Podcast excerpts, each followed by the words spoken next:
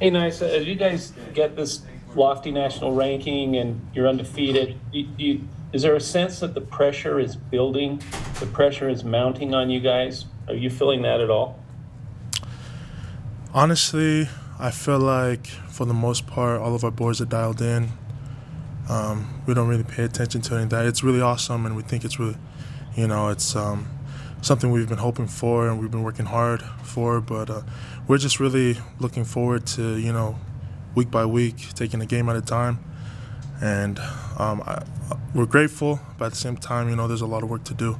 So it's just, yeah, it's it's awesome though. Wanted to ask you about your cohort, uh, Gabe Summers. What, what, uh, how do you describe his ascension to basically one of the rotation guys? Man, honestly, Gabe is he he's a dominant player. Um, one of my one of my really good friends, one of probably one of my best friends. He he he just has a knack for the ball. He he he knows you know when the play what what play is going to be ran, and uh, he's a very intelligent person. But at the same time, people don't really know this about him. But he he can lift. You know he he's very he's very strong and very competitive. So it's really awesome to have him. Uh, you know he's he's definitely uh, an asset to this team, and it's awesome working side by side with that guy every day. Go ahead, Sean and then we'll have Jared after that. Hey, nice. I want I want to move forward to Boise State as soon as possible. But if you could come, kind of travel back in time with me to Friday a little bit to right after halftime. Um, obviously, the offense has to make a change at quarterback. They bring in uh, Jacob Conover, third string guy. We don't need to rehash all that. But what was kind of the mentality of the defense from that point, knowing that the offense was making a change and maybe you guys had to i don't know step up a little bit more that kind of thing because i think you certainly did that uh, just kind of shutting them down through that third quarter so it, can you kind of just sort of take me through what was going through the defense uh, in that that third period yeah so uh, going into halftime you know, we, we saw that Baylor was laying down and we were just wondering whether or not he was going to return to the game.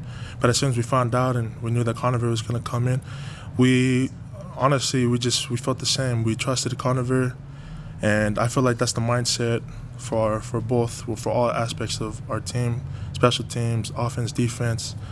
We we all trust each other, and so you know if um, if that was going to happen, we're gonna have we're gonna have the offenses back, and you know whatever situation that we need to. So um, it was just always having that mentality of just finishing strong, uh, which is what I think you know we tried to do, and we for the most part executed. I know there's a lot of times where trying to get pressure on the quarterback was uh, was difficult, but at the same time, uh, I feel like uh, we did pretty well with that. Um, but it's just something to improve on going into this week. So I feel like for the most part, we, we trusted the offense, and the offense trusted us to step up and uh, continue to ball out, and um, that's what that's just what we tried to do.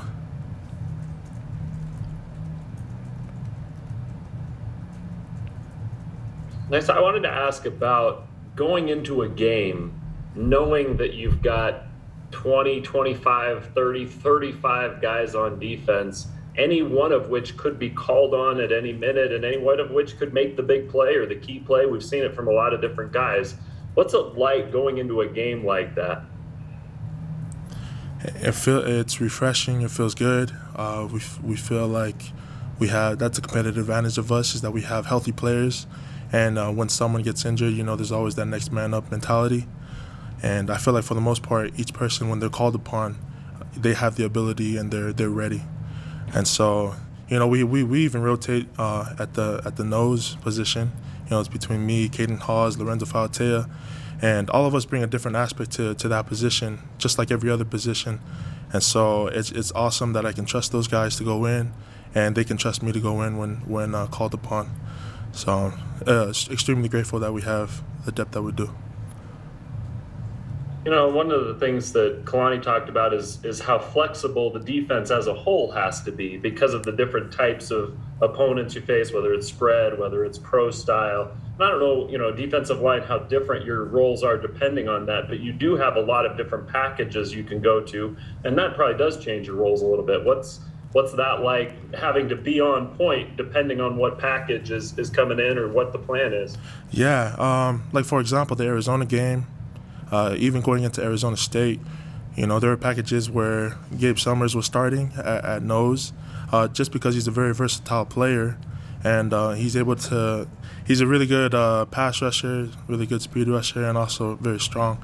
So, you know, uh, to me, people think that like, oh, he, uh, you know, he's he's taking the position, but at the same time, that's not our mentality. Our mentality is to who's ever whoever, who's ever able to to uh, fill in for that position, you know, for that role at that specific uh, against that specific team, um, then that's what's best for the team. So, um, and you know, when they need me, uh, of course, I'm I'm ready to go and whenever they want me to to be in. So all of us is we we all play different roles against different teams, uh, but at the same time, we all trust each other uh, just to fulfill that role.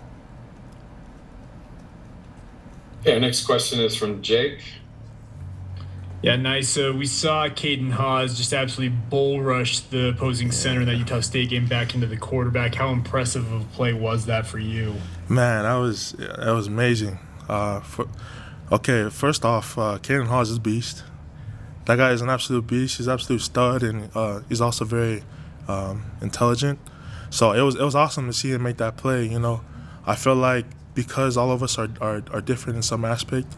Um, the center really doesn't. Uh, under, um, the center is getting different looks, you know, every four snaps, every five snaps, and so he doesn't know what to expect. So for that bull rush to come in, uh, I feel like really set. Just you know, it was just awesome to see him ball out. Caden Haws is baller. We saw you sit out that USF game. How are you feeling physically right now? Physically, I feel really good. Mentally, uh, spiritually, conference, you know. So feeling really good. Uh, it was really hard to, to see that, but at the same time, it was awesome to watch my boys uh, just perform and and get the dub. So just grateful that I'm back in though. Do you, did you get recruited by Boise State at all when you were in high school, or do you feel have any feeling about this rivalry in any way? Yeah, so um, I, I, went to a couple of camps for Boise State and was talking to their defensive line uh, coach I can't I can't really remember his name. But It was back in 2016, but um, it, it, was just an awesome atmosphere down there, and uh, I I was a fan of Boise State growing up, just watching you know watching Boise State, BYU, Utah. Uh, overall, just a, a fan of, of all of it. But as far as the rivalry goes, super excited for it. I look forward to all the rivalry games that we have. Um, it's always a fun atmosphere uh, super crazy, hectic, um, but at the same time, it was just super fun playing with my boys. Any other questions for Nysa? Okay, Nysa, we'll let you go. Thank you for joining us today. Thank you. You guys have a good day.